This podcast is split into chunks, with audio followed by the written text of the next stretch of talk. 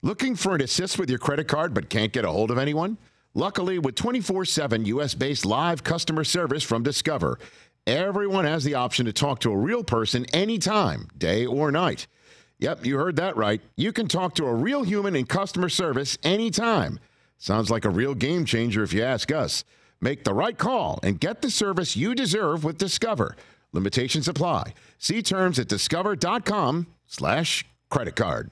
Dell Tech Fest starts now. To thank you for 40 unforgettable years, Dell Technologies is celebrating with anniversary savings on their most popular tech. For a limited time only, save on select next gen PCs like the XPS 13 Plus, where you can make the everyday easier with Windows 11. Plus, curate your dream setup with great deals on select monitors, mice, and more must have electronics and accessories. When you shop online at Dell.com slash deals, you'll have access to leading edge technology and free shipping on everything. Again, that's Dell.com slash deals. Live Just a bit outside. from the Rich Eisen Show studio in Los Angeles. Major League would not be as great a movie This is the Rich Eisen Show with guest host Suzy Shuster. without Bob Uecker. Dynamite drop in money.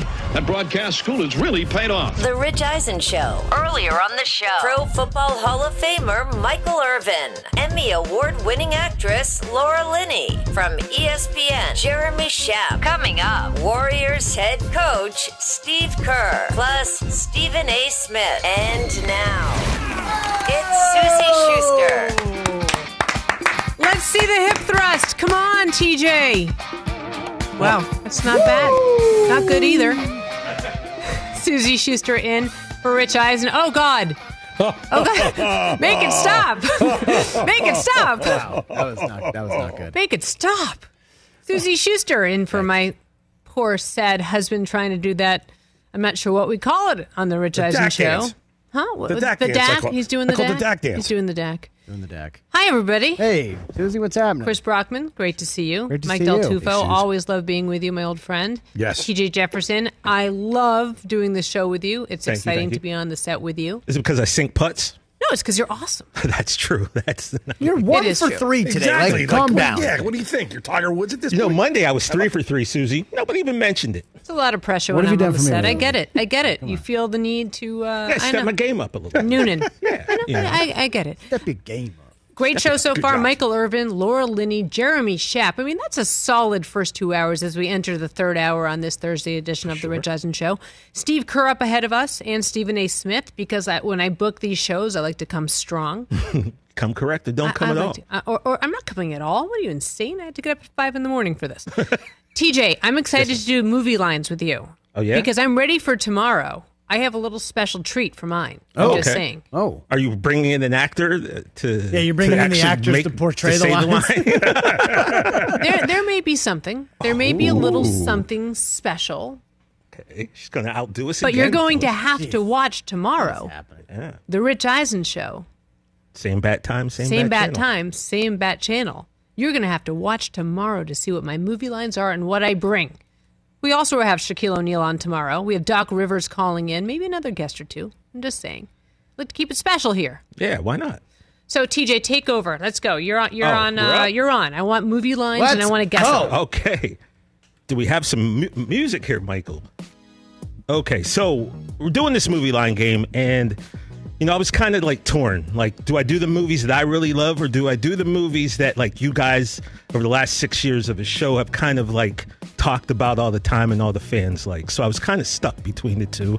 So I decided to go half and half on those. All right, that's fun. So, all right, we're going to kick this off. Let's go. Number one movie line is I'm going to give you the line, and then I'm going to give you a little leading up to the line as well. Okay. So the line You fumble the football, and I will break my foot off in your John Brown hind parts. Oh, I know this and one. then you will run a mile. yeah, I know it. Do you want me to say it or do you want me to wait? Uh, you can go ahead if you know this one. Remember the Titans? Oof. Ding! Coach Herman Boone, yes. Very good. Did you know that one, Michael? No. No? Okay. All right, number two. See, I grew up with these guys. I can't play all that I can play. I've passed them as musicians.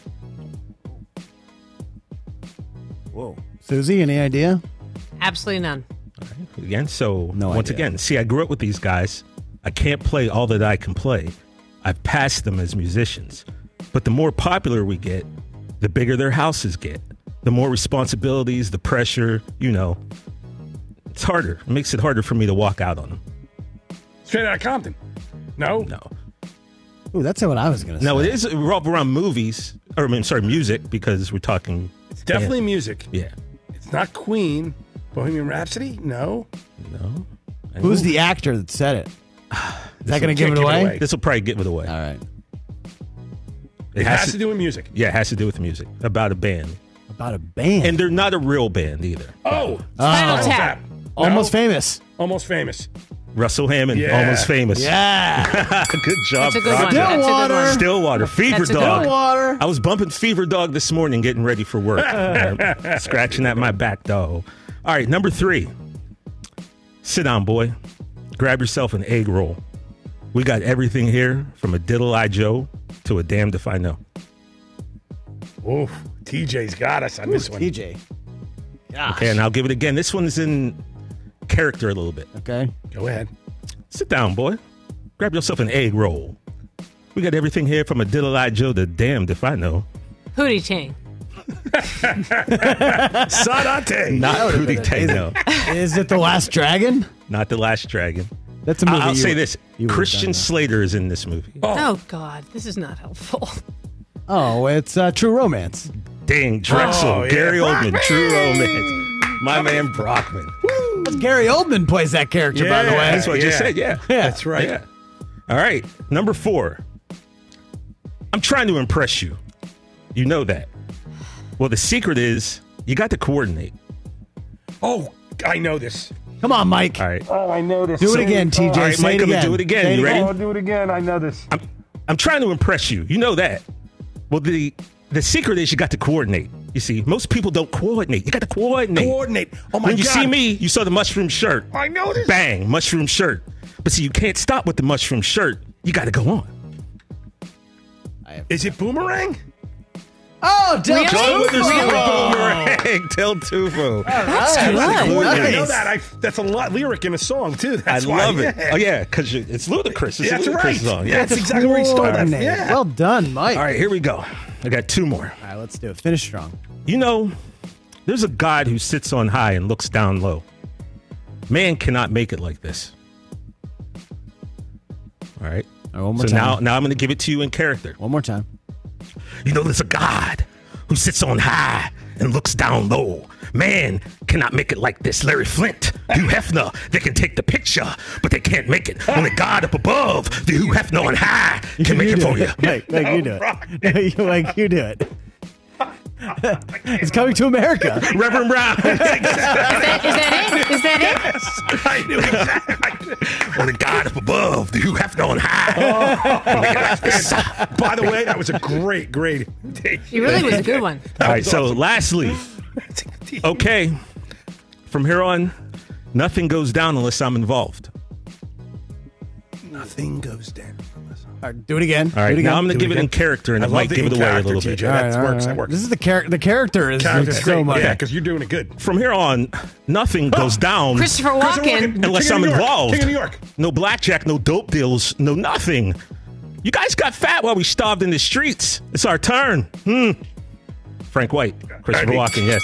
King of New York. baby. Bam. Thank you. Biggie Wow. Smalls turning That's the into the best. Black Frank White. By the way, that Oh, was you a knew- really knew I good knew- Christopher Walken. That- he, no, he's fantastic. Suzy, thank you so much. You know, and Wow. your husband, he has the back of a coal miner. I know because I mine coal. Hmm. That's a really good Christopher Walken. Thank you. I'll be here all week. Did he tell you about that awful movie we watched recently with uh, Robert De Niro Christopher Yes. Walken? Something Yes. like Yes. Something Dad. Oh, he came in the other day and he was embarrassed that that was the first De Niro movie your kids have Bad seen. Bad Grandpa, maybe something like that. But was Christopher it. Walken was great in it. War with Grandpa. Yeah, yeah. Warwick- yeah. Warwick Grandpa. It was so bad. That was a rough one. How'd I do though? Was that fine? That was really TJ, good. that was great. Great job. Well TJ, done. I had no idea what you were talking about the entire time. I can't wait for you to do mine tomorrow. It's going to be great. the how about uh, I mean, I'm, Brockman I'm, killed it, I'm impressed I with saw- both I of you was- I was guys. Yeah. I mean, did the impressions help though? The impressions The helped. impressions- The impressions helped. You were dead on. The impressions thank helped. The Coming to Coming to America, America, one was yeah. Me- me and fantastic. I've only been doing that impression for 25 years now, so it's like I had to get it Now, right. Frank White, when you go when you go Oh, King well, of New York, you. that's my movie, man. I mean, Mike, oh, I tell you, it's great. Your audio, Wesley? tremendous. If we were smart, and apparently we're not, mm. we'd be pitching this as a show to Peacock, like right now. This is a great show. It's a good game show. It's a good Don't game think? show. It's a fun game show. Yeah, you have celebrities do their It's thing. basically like Data movie line. athletes. it's basically name that tune for movie For lines. movies, yeah. yeah. Yeah. It's named that tune. And occasionally the you get the tune. real actor in to Yeah. do the line and be like behind a curtain or something, like the mask. oh, you mean like tomorrow? Oh, Oh, Suzy. I'm going to tell you guys off air what I think is going to happen tomorrow with Okay. Suzy. I'm not going to say it right now. What do you mean? I don't want to give you an extra idea. I want to say when you're gone. I'm going to tell the guys what I think because is then going to you'll happen. say it and she'll do it. That's what I mean. Because if I say it now, then if it's better than the idea that you have, which Oh, probably it's not. It's so not. then you're just going to take it. But But say it now because there's people watching this. You can't do that to your fans and here's what. I think you're going to do. Okay. I think you're going to get Frank Caliendo to call in Nope. and do all the voices. Wrong. Eh. That's a gr- great idea. We'll great do that idea, later. though. idea, though. Do it next time. You know what? Compared to mine, it's a terrible idea. but I'm just saying. No, but, just- but, but but no. D- With with all due respect, Thank you. Thank you. Perfect, Suzy. Thank Just tell me you. one At least Suzy. all due respect me on Without- that. That's without- a good, without that's a good respect- idea, though, to get Frank to call in. That's a great idea, voices. Chris. Actually, yeah, but to Frank it. I mean, wait till you see to wait till you hear Oh. tomorrow. Suzy, could you just I don't give it to me, but just let me know is Halle Berry coming in studio? Because if so, I'm like I might wear a suit. So just let me know. I can't have her come in studio Oh, yeah, if sure. it was Halle Berry because it's COVID. You Yeah, guys but- are the first people who've been around without a mask in a year. I feel that COVID can't like Get in Halle Berry's way? Yeah, well, no. heat stops COVID, and there's nothing hotter than Halle Berry's. So therefore, COVID can't enter Halle Berry. Is what I'm TJ, you would take the Dr. J poster down if she was on the other side of the window, right? It'd be perfect. Oh yeah, but There you yeah, go. because you know the doctor. You know why the Dr. J poster's here, right? Because he posterized? Well, that too, because That too. sometimes the Fair. Tufo will be sitting there staring at me, and his eyes will get real big, and he'll point, and there literally would be people just with their face against, Against the the glass behind TJ. just staring, and like I'll turn, and they won't move. They'll Oh, just yeah. keep, and then you can't sneak up on a kid from Altoona like that. But you know, you know, what I'm saying I'm like in full combat mode, so I decided to kind of cover it. Because so you don't wouldn't- want taxi driver behind you. Is that what's Yeah, like- I get it. the one dude does, and then he pulled out his camera and he started taking pictures, and I was no, like, no. "Yo, be Yeah. like, nah." So that's why Dr. J is out. Plus, he's my favorite basketball player of all time. So People are really weird when they go up behind you while you're talking on camera and they just kind of move into your shot. yeah, right. It It's not creepy at all. no, I had the spider senses were tingling. Yeah. I used to have that all the time. Oh, that was yeah. When you were doing when they would make you, you know, be the girl outside and doing your live shot, and there's people jumping up and down behind you, and it feels really good. and the producer's like, "Get out! Get out from behind Suzy!" It's- it's- yeah, exactly, screaming. Screaming, Yeah, "Get you- out!" you get it. What it. do you? Yeah, they're nuts behind you when they're doing that. Steve Kerr's coming up next. We've got him coming up next. We have Stephen A. Smith after that, and uh, we'll get into some Last Dance. We'll get into some posterizing, by the way, because did you see the Steve Kerr uh, qu- uh, tweet? It must have been a tweet, right? Uh, he was talking about. There's been talking about dunking in the game, and I think he said he was only stopped by his ability to do such. so I thought maybe if we were clever, we should probably take Steve's face and no, I don't know. Maybe we just roll the Anthony Edwards or look, take a look at that dunk because that's posterized. Yeah. By the way, Anthony Edwards may be my new favorite kid. He's amazing. You're He's- into this guy. Oh, I love him. His Did you? Do we have? stuff. Do we have time to roll? Let's let's roll that little clip of Anthony Edwards, please. So Anthony Edwards was being asked after a game the other night, um, a, a- question by an Irish reporter yeah. who asks him in the most beautiful Irish lilt you could ask. And this kid, all he this kid wants to do is smile. Lost his mother, lost his grandmother. He says every day he wakes up with a smile on his face because he feels so lucky to play. That's my kind of kid. That he's the kind of story that I got into sports to cover. So let's roll this, please. So if you get a win tonight, that will breed confidence going into those next four games against teams in the similar spots uh, beside you in the table. Where are you from, Jim? Ireland. I like your accent. It's tough. So I want to learn how to talk like that. But ask your question again. I was too much listening to your accent. yeah, no problem. And Best kid ever, right? He's this is days Fantastic. after that posterizing dunk. Over Watanabe. Was it Watanabe? Yuta Watanabe. Yeah, Yuta Watanabe. You know, it's really sad. The only reason why I'm, I'll remember that is because there's a designer got- named Junya Watanabe, and I'm so I won't forget that one. Also, there aren't a whole lot of Watanabes around. True. and there aren't many dunks like that that, that have occurred. like that. It was How, how did he do that? stupid. He Man. just kept going. It just How kept he, going. How do you get up there like that? I have no idea. It's at what point did you to realize? Oh, Oh, to be young and athletic. No, what did I do? Oh, to be young and athletic. You talk about Steve Kerr. I, that was kind of my line when I was in school I, uh, playing basketball. When a dunk was worth three points, that's when I'll start doing it. Right. This guy. Like I'd rather just shoot threes. Hey, Suze, by the way, you know, Don just got in my ear and said, you know, we were talking yesterday about things that might embarrass Rich that Oh, you're God. here. So let's talk about something real quick. Okay. Rich has always told us about, you know, how he would court you, like he, you know, asked you out. You kind of gave him the Heisman a few times. Like, what kind of lines was Rich dropping on you back in the day? Just give us like one or two. I know you saved all the text messages and emails and stuff. Steve Kerr coming up after the break. Let's get right to Steve Kerr after this. This is the Rich Eisen show, and I'm Suzy Shuster, who's technically still married to Rich Eisen, so I will not answer that question. Steve Kerr, Stephen A. Smith, coming up next on the Rich Eisen show. Let's talk O'Reilly Auto Parts, people. They're in the business of keeping your car on the road. And I should know, they kept my car on the road, and they do it with a smile on their face. They offer friendly service and the parts knowledge you need for all your maintenance and repairs. And that comes in so welcome when your car needs to be put back together, and they do it with a smile, so you know you're being taken care of. They got thousands of parts and accessories in stock, either in store or online, so you never have to worry if you're in a jam. And guess what?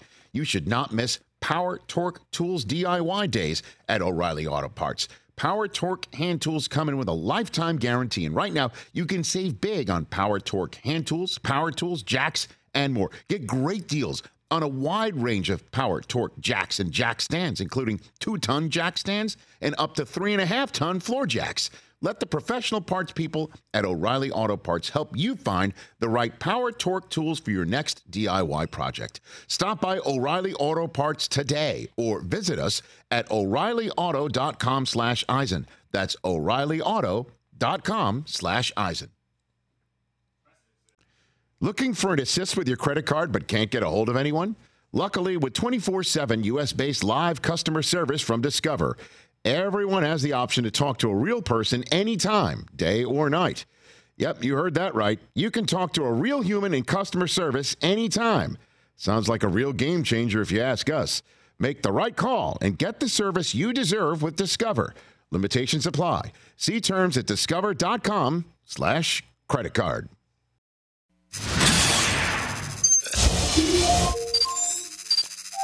During the filming of The Outsiders, you turned 18, and the other boys in the cast pranked you by trashing your hotel room by saran wrapping the toilet and spraying fire extinguishers into the room. Is that a true story? Absolutely true. It was like th- that was my college experience. I was eight, uh, turning 18. It would have been the equivalent of going away from home for the first time, and that's my fraternity.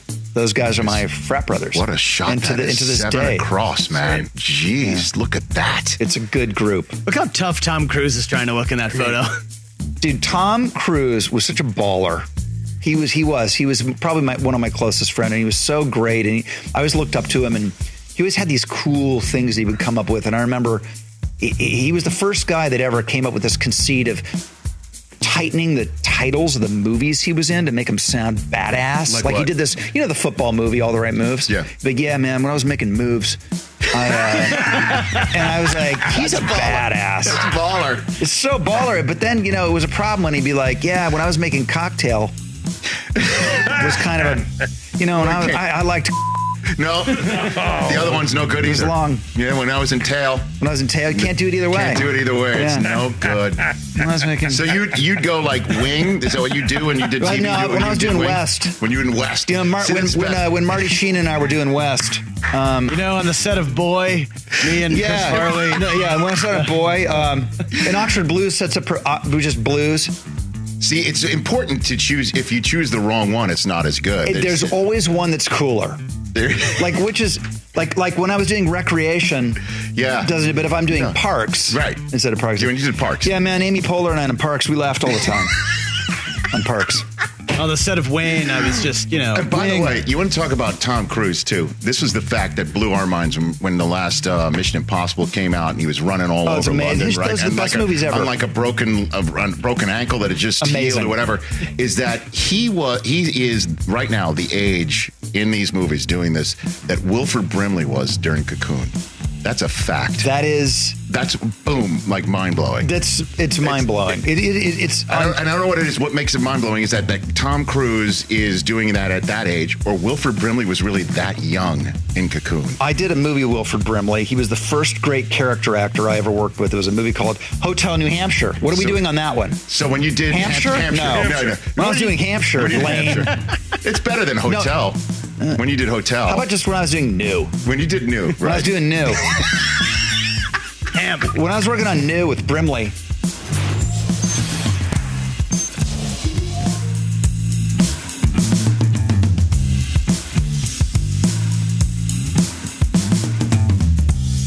Welcome back to the Rich Eisen Show. Suzy Shuster sitting in for Rich Eisen. Thrilled to be here with you all. And I want to welcome right in right away Steve Kerr, who joins us. Coach, thanks for calling in. I appreciate it.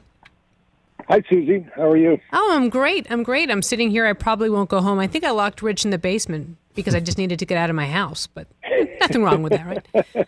Steve, the guys were point for him. asking me, the guys were asking me about what was the best line Rich used when we were dating back in the day. I refrained to answer that because I'd like to keep my marriage going strong, but what did you use when you met Margot? What did you say to her? What, what was your best line? What was your game?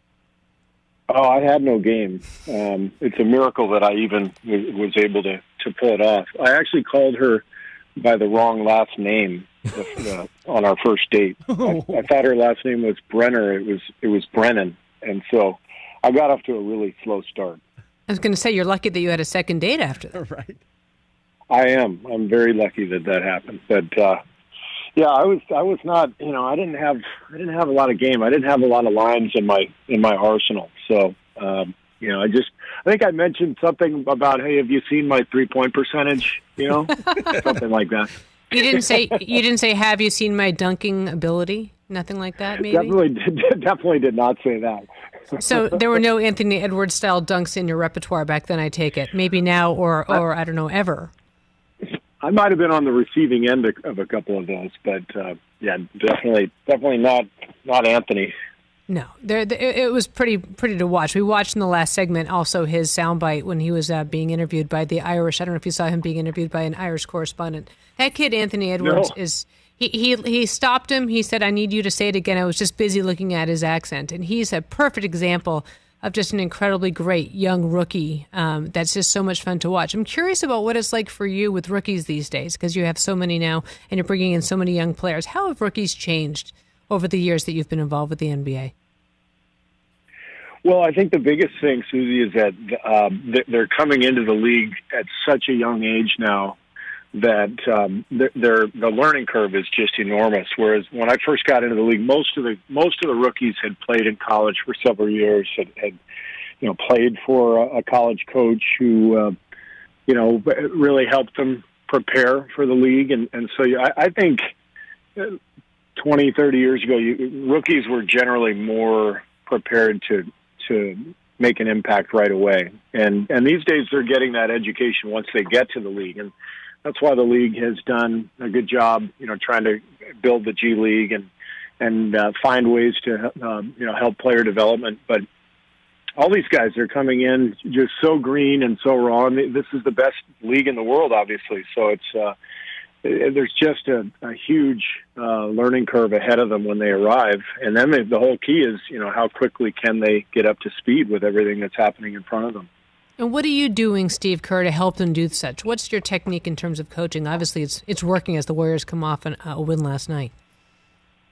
Well, we, we are our rookie this year uh, is James Wiseman, um, unbelievably talented young guy, um, incredibly poised and mature for for someone who's 19 and only played three college games at, at Memphis because of uh, you know NCAA rules that that uh, that made him ineligible. So. Um, with James, you know, the, the, the, one of the big changes in the league now is that you have much bigger coaching staffs. So we have, you know, we have 12 people on our coaching staff, which allows us to devote individual coaches to every single guy on the team. And so we we have a, a couple of coaches who work every day with James, uh, who watch film with him, who get on the floor uh, on an individual level, and then of course we have our our team practices as well. But it really is kind of a crash course. You're just trying to you know give give him everything possible, but but not overload him. You know, and that's the that's the trick. You got to find that balance between uh, overwhelming a young guy and um, you know helping him along with all the information that he needs. What's it been like for you coaching during this pandemic? Um, it's it's different. It's uh, you know we have since I've been here. You know, it's my seventh year coaching the Warriors, and one of our one of our big principles that we talk about all the time is joy. You know, we just feel like th- this is uh, such a privilege to to play basketball for a living, to coach basketball for a living. You know, we're we're in some of the best years of our lives as a group. So you know, let's enjoy it. Let's let's get the most out of this. And you know, we we also want to work and compete, and and and that so it's all part of it. But the hardest part during the pandemic is to achieve joy because the world is suffering and families are suffering and and um, so whereas in the past it, it's always been really easy to to bring a lot of joy to practice every day and to you know do things on the road you know whether it's uh, team meals or everybody going out bowling or or you know to a movie just you know team organized events that can kind of bring the group together and give everybody a chance to have fun. Can't do any of that now. And so it's very difficult to uh, lighten the atmosphere during a during a global pandemic when there are no no fans in the stands. But um, you know that's what we we try to do anyway. We try to achieve you know some some levity and and give the guys a chance to to really look forward to something during their day. Uh, meaning you know coming into the gym and seeing everybody and getting some work in. And I would imagine that you lean that much harder on Draymond Green and on Steph Curry to provide that kind of mentorship to the younger guys as they come along because you have limited opportunity to be off the court with them. Yeah, no doubt, no doubt, and and you know every team is different um, the way uh, it's constructed, and um, and this team is um, probably has the fewest number of um, vets that any of any coach that I've uh, or any team that I've coached. I guess last year was similar. So the last two years, you know, we just haven't had a ton of vets. Whereas, you know, first few years we had so many guys who were mentoring young players. You know, guys like Andre Iguodala, David West, Zaza Pachulia. Uh, so now we have a much more, um, uh, much younger team, much more inexperienced team, and so Draymond and Steph are really carrying the load um, in terms of trying to lead and guide and, and get these guys where we need to go. Before I move on from the Warriors, uh, Steve Kerr here on the Rich Eisen Show. I'm Suzy Shuster in for Rich. How is Klay Thompson doing? Any update on him? Klay's doing great. He's uh, he was on our road trip that we just returned from last night, and and uh, first trip he's been on, and he, he was just great. He's got such a good sense of humor, and everybody is so happy to see him. And um, his rehab is right on schedule. You know, he's uh, he's I think probably two and a half months post surgery, so he's uh, he's out of the boot. You know, he's able to get in the pool. You know, get on a, an underwater treadmill, that kind of stuff. Uh, he's doing therapy treatment every day, um, but it's just a matter of time with with an Achilles injury. It's just you know, it's going to be it's going to be a while before he's on the court, but he's really he's really progressing and in a good mood. Suzy Shuster here in for Rich Eisen on the Rich Eisen Show with Coach Steve Kerr. What's your thoughts on The Last Dance? I, I, I, I guess I talked to you, but I never talked to you about that in particular. I'm curious to hear what you thought about how that documentary ended out. Well, it was really fun. For one thing, I watched it with my my kids, you know, who are all in their you know mid twenties now, uh, pretty much. So uh, it was fun for them because they were alive, but uh, you know didn't didn't know what was happening in 1998. So kind of fun to watch with them, and, and for them to get a glimpse of what what our our life was like back then. Um, I think the, they did a great job with the documentary. They captured things really well. They, the the hard part was not seeing uh, some guys who really made a huge impact on our team because uh, they can only cover so much in, in a documentary. But guys like Ron Harper, uh, Luke Longley were really, really big uh, pieces and big people on our team, and and um, we didn't get much info on them. Um, and and I, I was disappointed for them just because it, it really is, you know, it's a nice thing for all of us to be able to look back on. Um, you know, as teammates, uh, you know, 23 years later. And I wish there had been a little bit more on those guys. I thought that was surprising too, because when I covered the Lakers and Ron was there, I saw how close he was with Phil Jackson. So I was actually shocked that he didn't play a bigger role there. Yeah, I mean, one of the reasons Phil brought Ron to LA to the Lakers was because of the impact he made uh, on the Bulls, and uh, and Ron was, you know, he was kind of the the uh, the other attack dog in our defense. Um, you know, that's what our our uh, coaches used to call our our our defense the the Dobermans. You know, they Scottie, Michael, Dennis, Ron Harper. I mean, those guys were uh, they were just a wrecking machine. Um, they could they were all just long and athletic and strong, and they could switch and guard anybody on the floor. Really, uh, kind of a modern defense, you know. But it was one of the first versatile defenses, the kind of thing you see now that, that we've had, for example, with the Warriors, you know, with guys like Iguodala and Green and Klay Thompson, Durant, you know, all these uh, long, active, rangy defenders at, at one time on the court. Bulls were, in my mind, were really one of the first teams to ever uh, present that kind of defense to an op- uh, to an opponent, and uh, so Harp was a huge part of that, and, and um, yeah, so I, I think all of us, uh, you know, as we called each other and you know, staying in touch with guys, we we we all sort of had the same sentiment that uh, man, this is great, but uh, too bad Harp and and uh, Luke Longley aren't aren't more um, involved with this because they, like I said, they they played played huge roles. I have to ask then, what was the conversation like with Michael with Michael Jordan after the he punched me, I punched him segment that aired on The Last Dance? Well, we have not spoken since since the uh, Last Dance came out. I haven't talked to him probably in a year or so.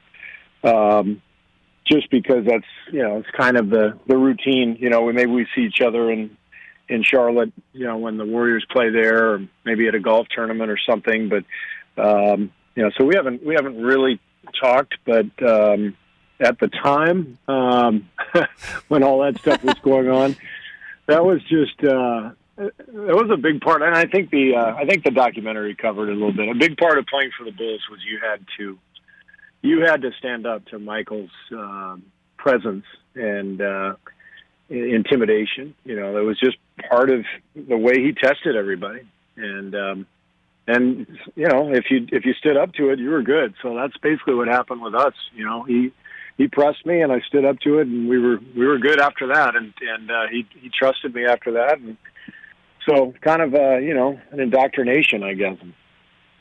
And Michael said that he felt bad after that, and I'm curious. I wonder if, in a way, that gelled your relationship. Could that have been the impetus to turning that around? You said, you know, that he reached out to you afterwards. Phil's, Phil has gone on the record saying that he felt bad about it. You felt that you had to stand up to him. So, mm. in a way, it could have been a turning point. Oh, for sure, for sure. Um, and that's I think that's the the um, the the thing that's really maybe the the most uh, unique thing about uh, that team and about Michael's leadership style was uh, that you know there you you either you either passed the test or you didn't. You know he he put a lot of pressure on people and and it was not light and enjoyable. You know, every day we practiced. We practiced a lot harder uh, back then than we do today. Um, and and I'm not. I hope I don't just sound like the old guy. You know, who's saying, "Oh, things were tougher back in the day." It was just more the style. You know, and and you had more breaks where if you might have three games in four days, and then you'd have three days off, so you, you'd get two really good days of practice. Um, today, it's pretty much game day off, game day off, and and most of our practices are you know really uh, pretty light. So back then, you scrimmaged a lot, and um, you know Michael would go so hard in those scrimmages. He's just set a bar that was incredibly high that everybody had to live up to, and it was one of the reasons our team was prepared you know, every every year in the playoffs because uh, he set that tone every single day. You think the NBA, and we have one more minute with Steve Kerr before he goes back out to blow the whistle. Is the NBA better or worse for the change in the in the aggressivity of those practices? Uh, boy, that's a good question. Um, I, I I do think we. I know every coach feels great about getting a couple of days of practice in, um, but the trade-off is that you know the league has figured out, along with the players um, over the last few years, that uh, you know playing playing six games in nine days is not healthy, and that's what we used to do, and and that's what gave us the practice days because then you'd have this three or four day break. You know, so you take a day off, and you have like two great practices. Those great practices were really beneficial back in the day, and I I, I would love to have that uh, with our team. I think you can make really big strides, you know, with great practices during the middle of the season. But the league has done a great job of you know not stacking these games together and having the players' health in mind. And so that's why we we our schedule is so different, and now we pretty much just play every other day, and and it's much healthier. It's uh, coaches miss miss the practice time, but um, we're also getting our our star players who are accumulating all those minutes. We're getting them more rest in between games and not stacking up those back to back. So it's just uh, the compromise that we're we're dealing with. Steve Kerr, thank you so much for taking the time to join us. I know you're in between meetings and the like, but it means a lot for you to do so. So thank you again for your time. Suzy, great to talk to you. Say hi to Rich, and uh, yeah, we'll stay in touch. I don't think you have you been on the show with Rich before. I don't think so. Yeah, good. Let's keep yeah, it that he, way. he he shirked me years ago, and I don't I don't know what what I did to make him mad. Oh no, he's just jealous. He's just jealous that I have your number. No, no, no, no, no, no, no. This is all, this is all about me one upping him in the booking department. Don't you worry. All right, Steve. Perfect. Thanks We'll again for your time. We'll talk soon. All right, see you later. Bye. The great Steve Kerr. By the way, shirked him? I don't think so. He's dying to get him on the show, but I showed up that I got him. Hey-o. Whatever. Stephen A. Smith coming back after this. Stephen A. Smith joining us on The Rich Eisen Show. Suzy Shuster in for Rich Eisen. We'll see you on the other side of the break. If you need to hire, you need Indeed. Indeed is your matching and hiring platform with over 350 million global monthly visitors, according to Indeed data, and a matching engine that helps you find quality candidates fast. And Indeed doesn't just help you hire faster. 93% of employers agree Indeed delivers the highest quality matches compared to other job sites, according to a recent Indeed survey. With Indeed, everything hiring is all in one place, and it makes it so easy. Leveraging over 140 million qualifications and preferences each day, Indeed's matching engine is constantly learning from your preferences. The more you use Indeed, the better it gets. Join the more than 3.5 million businesses worldwide that use Indeed to hire great talent fast. And listeners of this show will get a $75 sponsored job credit to get your jobs more visibility at Indeed.com slash podcast. Just go to Indeed.com slash podcast right now and support our show by saying you heard about Indeed on this podcast. Terms and conditions apply. Indeed.com slash podcast. Need to hire? You need Indeed.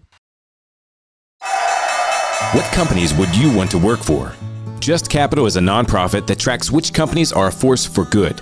Companies like Bank of America, which just earned the prestigious Just Capital 2024 seal. Bank of America is ranked number one in the banking industry and number one for their ongoing commitment to workers, offering best in class benefits, including a minimum wage of $25 an hour by 2025. Visit justcapital.com to learn how a just business is a better business. Furnished by Just Capital. You said how Aaron Paul, you were thinking of killing off his Yeah. character by the end of season one. The original idea was, you know, you always got to come up with a great season ender. You, you want a cliffhanger of, of an episode to keep folks watching uh, next year. And and my thought early on, before I even met Aaron, before we cast Aaron, uh, was was to have this young guy, uh, former student of, of Walter White, played by Bryan Cranston, uh, give Walt his entree into the business, sort of show him the ropes of criminality. Uh, and then at the end of that first season, that character, Jesse Pinkman, would get horribly killed in some very cinematic, graphic way that I never quite nailed down. But he would be murdered by some rival drug dealers, and Walt would feel very guilty, and then he would seek revenge, and that would propel us into season two. Then I meet Aaron Paul, and I cast this young guy, and he's fantastic in the role. And he's such a sweet guy to boot. He's just a wonderful guy that I think we're probably shooting the second episode. And I was hanging out on the set uh, with him, you know, sitting in those chairs near the monitors. And, and I just make a conversation. I say, you know, I was going to kill you off. That was the original plan. He goes, what? He gets, he gets all Right. like nervous. He goes, what, what, are you, what are you talking about? No, this is a good thing. It's a good thing. And I tell him the story I just told you, but he's not hearing the compliment contained within. He's just thinking, oh my God, I might get killed off. And I told this story to Bryan Cranston. I think he wandered by uh, as he's hearing the tail end of this. And he he was relentless for the next six years. He'd get every time he got a script for a new episode before Aaron did, he'd look through it and he'd read it, and then he'd go up to Aaron. He'd say, "Buddy," and he'd put his start massaging his shoulders. It was it was uh, this next one. It's at least you're going to go out with a bang. and Aaron, it never got old because Aaron, God bless him, his eyes would just go wide like a deer in the headlights. Well, because anything could happen on this show. Well, and that was what was such a great thing for me consuming it, watching it, is you just really never knew. I, I see something off camera. I'm wondering what what Oh, that yes. that what what what what is that? Did you bring this? I I did indeed, and this is a gift for you and your studio. No way. This is uh, for for uh, this is of course uh, uh, the character of Gustavo Fring, uh, played by the the amazing uh, Giancarlo Esposito, Uh-huh. and this is this is him post. Uh, spoiler alert! This Yeah. is this is him That's post. a uh, bad moment in the nursing home. Was Very bad moment in the nursing very home. Very bad moment, and a wonderful artist. Uh, this was part of a, uh, an art show we had a couple of years ago, where, where uh, artists uh, who were inspired by Breaking Bad came up with various uh, artworks, and this is this is one of them. I love this one. We're going to put this on the wall. Oh, gonna man, on the wall. thank You'll you. always have a place here, Vince.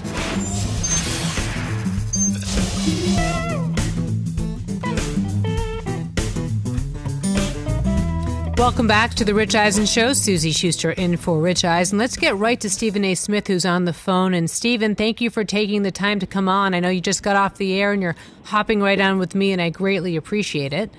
No problem, buddy. How are you? How's I'm- everything going? It's good. I'm shaking off the rust. You know, it's been a year since I sat in the chair, so I have to get used to things, not blow through breaks and the like. But you know, we're, we're so far so good. They haven't fired It's me no yet. Rush. It's no rush. You can handle it. They haven't fired me yet, so it's good. I've Stephen, known you. I've known you for years. You can handle it. We've, we've been You're friends good. for 20 years. So, uh, and that's a long time in this business. Stephen, what is happening in Seattle?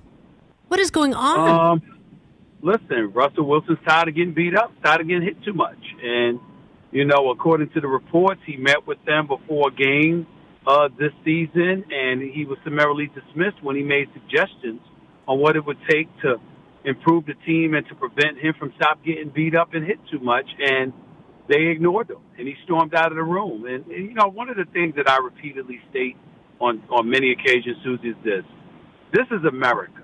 And the reason why I say that is because people want to act every for everybody. It doesn't work that way. That's just fool's gold. The reality of the situation is that people who are special and make significant contributions hold more value than those who don't. And you can summarily dismiss some rookie or some marginal player or somebody that's a bench warmer or somebody that doesn't produce for you exponentially.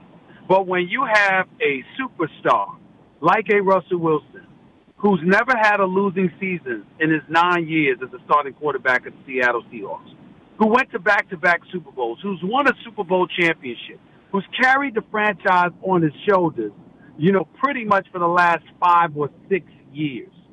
It's one thing for you to go in a different direction in terms of not, you know, really absorbing his suggestions.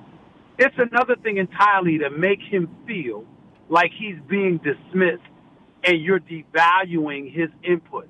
When you do something like that, and then you ask those great players to go out there and be great, it's significantly tougher because they've got to peel from someplace different to be inspired enough to perform to the degree that they're accustomed to because now they're saddled with, you know, salty feelings about playing for you because they're not just producing for themselves, they're producing for you, making you feel like you're right and you're bigger than what you are when they know in their hearts you don't deserve that.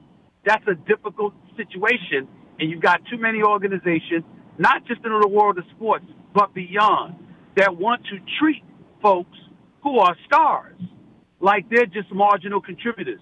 And that will always come back to haunt you. So read me the tea leaves, Stephen A. Smith. What happens? How does this end up? What do you think is going to be the end result? I think that Pete Carroll is smart enough not to trade an all world player. I think the only way Russell Wilson ends up being gone is if he demands a trade and he makes it incredibly ugly, leaving them no choice but to move in a different direction. I don't see him being that kind of guy. I think he's the kind of guy that is class personified, and he's very, very big on not really, you know, doing something like that. That's how I view him, but I just don't know how it's going to end up right now. So, how do you spin that around then for Deshaun Watson and the situation with the Texans with what he's trying to do? Because he's a class act, he's a good kid, and he's just trying to get to a place where he wants to play. But have you ever seen anything so strange as what's going on right now in Houston? In any well, sport? I got to tell you, what resonates with me in Houston is that somebody did something to Deshaun Watson. Um, less than a year ago, he signs, what is it, a four year extension? 160 million, over 100 million guaranteed. And then all of a sudden, he's like, get me the hell up out of here. Someone did something to him. That's not about football. Because the reality is, is that when he got that contract, they had lost in an AFC divisional playoff game to the Kansas City Chiefs, where they had a, either a 17 or 24 point lead, and Kansas City proceeded to score 41 straight points. And the dude was still happy to be there, happy to sign for his contract, tearful that the organization trusted him so much and grateful to them. And then in this shorter period of time, he's completely done with them. Somebody did something to that man. I'm convinced of it. They lied to him. They did something because there's no way on earth that you switch from feeling that way in one season, knowing that parity exists in the NFL, knowing that you can go from a has been or a no good team to a conference championship game in one year. There is no way on earth that he's taken this position unless something on a very personal level happened with him and a hierarchy within that organization where he said, let me get the hell out of here. I do not appreciate how they're treating me and I'm not standing for it. It's So- the only thing that makes The only thing that makes sense, I think, is what you were saying. So, Stephen A., are you saying that you believe that he's played his last snap for the Texans? I can't say that because he's not the only one with his rights. He can refuse to play and sit out the season. And if he does something like that and he's serious enough, Suzy, he'll be gone. But the Houston Texans are adamant that they're not moving him, so much so that they're not even returning phone calls from people who call to inquire and to make offers. They're steadfast in their position. He's not going any damn place. They're not letting him go.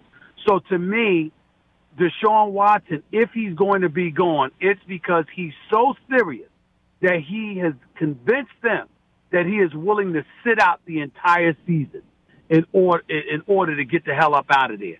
That's the only way. And if he's willing to do that, they'd be absolute fools to hold on to him because why would you want a quarterback who's hell bent on moving on? That makes no sense. It's counterproductive. And regardless of their stupidity, because clearly they did something stupid to alienate such a superstar talent like him, it's hard to believe that they would be stupid enough that he's willing to sit out the season and they still have hold on to him. But you just never know. With some of these guys, you know, they have the mindset, organizations that is, that you know what, you're not going anywhere. Now somebody's going to have to tell me, even though it's a different situation because J.J. Watt was there for years, Deshaun Watson, you're hell bent on telling him he's not going any damn place. But when it comes to J.J. Watt, he calls, he walks into your office and asks you to let him out of his contract. You say, okay, we appreciate your years of service. No problem. This makes Somebody it has to explain that. Yeah, this makes it the strangest and most expensive game of chicken I can ever remember. That's right. Right? That's right. And I, I don't know what to make of it, again, because I don't cover the Houston Texans, but I do find that to be a tad bit odd that you are so, I mean, just letting go of J.J. Watt with no problem. But Deshaun Watson wants out, and you say, "The hell with what your feelings are. We, we we're keeping you against your will." I find that to be a bit interesting. Somebody's going to send Brian Gumbel in there because this is a real sports story. It's very, very strange. Yes. Right? And he's the best. Am And I wrong? Brian Gumbel's my guy. He's the best. Stephen A. Smith here on the Rich Eisen Show. Suzy Shuster in for Rich. Who do you think wins the NFC East this fall?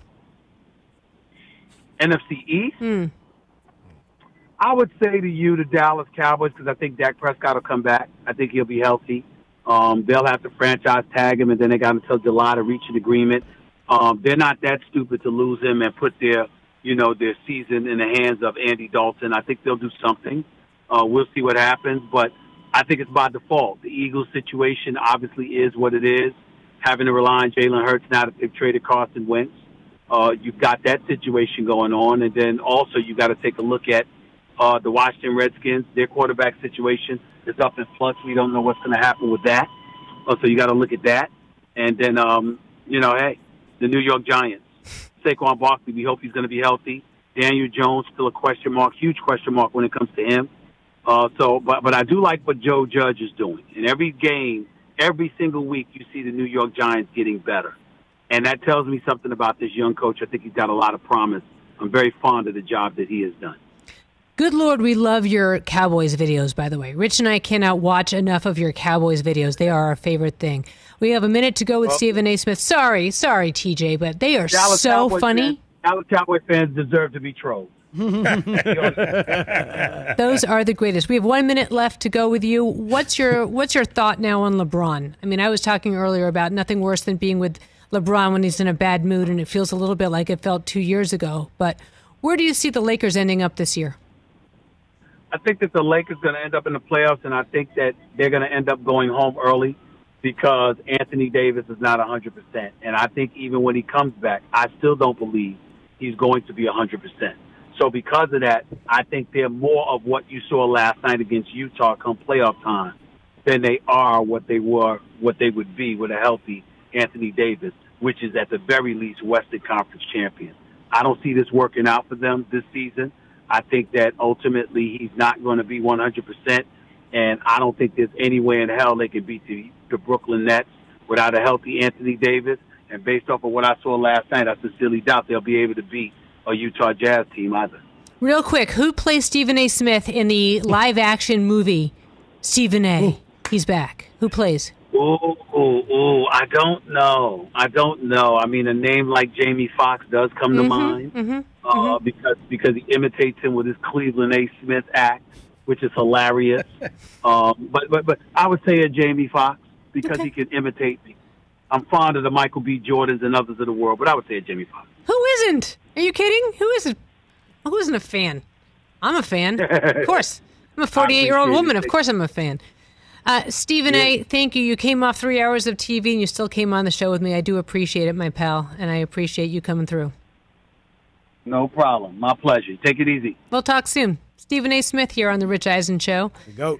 What do you think, guys? I mean, Michael B. or Jamie Foxx? Jamie Foxx was someone we did not mention pre-show when we were talking about this, and the more that I think about it, I think Jamie Foxx might be the perfect person to play Stephen A. I think he might be Stephen A. Have you ever seen them in the same room? Yeah. No. No, no. Who would you want for yourself, TJ? Oh, For me? Yeah. Who, who would play TJ Jefferson? I mean, Michael B. Jordan, I'd want. Yeah, why not? I mean, he'll look anything like me, but I mean, That commercial for- was it Apple or, or Cadillac, whatever what the commercial was during the Super Bowl? oh where yeah, it's we- like I just saw him. I fast forward a lot, but he was in the bathtub with a woman at Yeah. one point, and she was reading her tweets or, or text messages. Was Yeah, that- yeah, yeah. Oh my She- God. she was just happy to be there. Yeah. Del Tufo, we have a minute to go. Who's your uh, Danny DeVito. Danny Even being DeVito. older, he could play me in a heartbeat. Okay. Still, at his age. By the way, I mean, please, if we ever get him in the studio, somebody put cargo pants on the man and see how that looks. no, I- Brockman, who do you got? Matthew McConaughey, of course. Oh, here you go. I would have said like a Chris Evans type because he's Boston. Or Woody Harrelson. We have the same birthday. Shout out to 723 TJ. Yes, indeed. Oh, and happy birthday to Cage as well. I mean, Happy birthday to my Hey, son. it's all He's about won. My son has won today. Stay Happy tuned birthday, for all the Cage. social media posts. Yeah, let me. Th- thanks for asking. Who would Well, I play me? I was just about to say, who would play you? It's all right. I'm just sitting in the host chair, but whatever. I'm just, I changed mine to Malcolm Jamal Warner, actually. I think that's a really good casting. That's a really good casting. Because back in the day, I used to tell girls I used to play Theo on the Cosby Show. Some of them believed them, most didn't. But so I feel like you know, Suzy, who would you want to play you? Who would you want? I mean, I I guess Jennifer Aniston would be okay. Oh, okay. we have similar hair, Got the right? hair going on. Yep. right? Isn't that every Jewish girl's like Jennifer Aniston, please? Right. Tomorrow we have uh, we have Doc Rivers. We'll ask him who's going to play Doc Rivers. We'll ask Shaquille O'Neal because that's an easy casting, right? a couple other guests coming in tomorrow, but we will surprise you in my movie lines because you know I'm here. So thanks to everybody watching on Peacock. Thanks for everybody listening on the radio. More on Peacock. After this, I hope you've had a great day taking in this Thursday edition of The Rich Eisen Show. Suzy Shuster, I'm back here tomorrow.